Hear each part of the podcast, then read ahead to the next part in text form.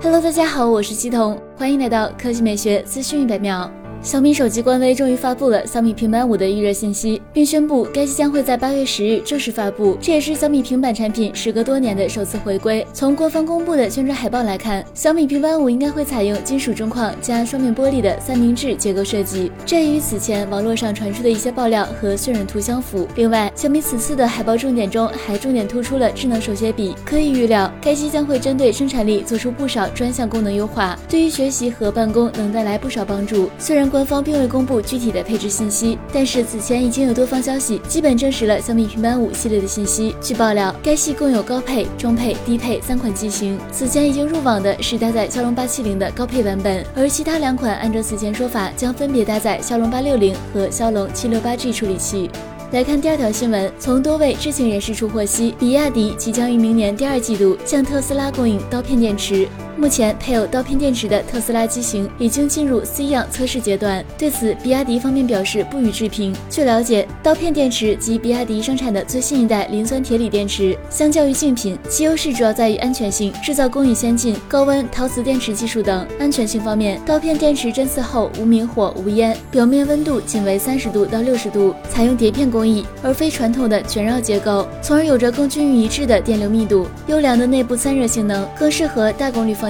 此外，刀片电池通过在关键部位使用耐高温和具有优异绝缘性的高温陶瓷涂层，充电循环寿命超4500次，等效里程寿命120万公里，瞬间放电电流达800安。值得一提的是，宁德时代在今年6月份宣布与特斯拉签约，将在2022年1月至2025年12月期间向后者提供锂离子动力电池产品。好了，以上就是本期科技美学资讯100秒的全部内容，我们明天再见。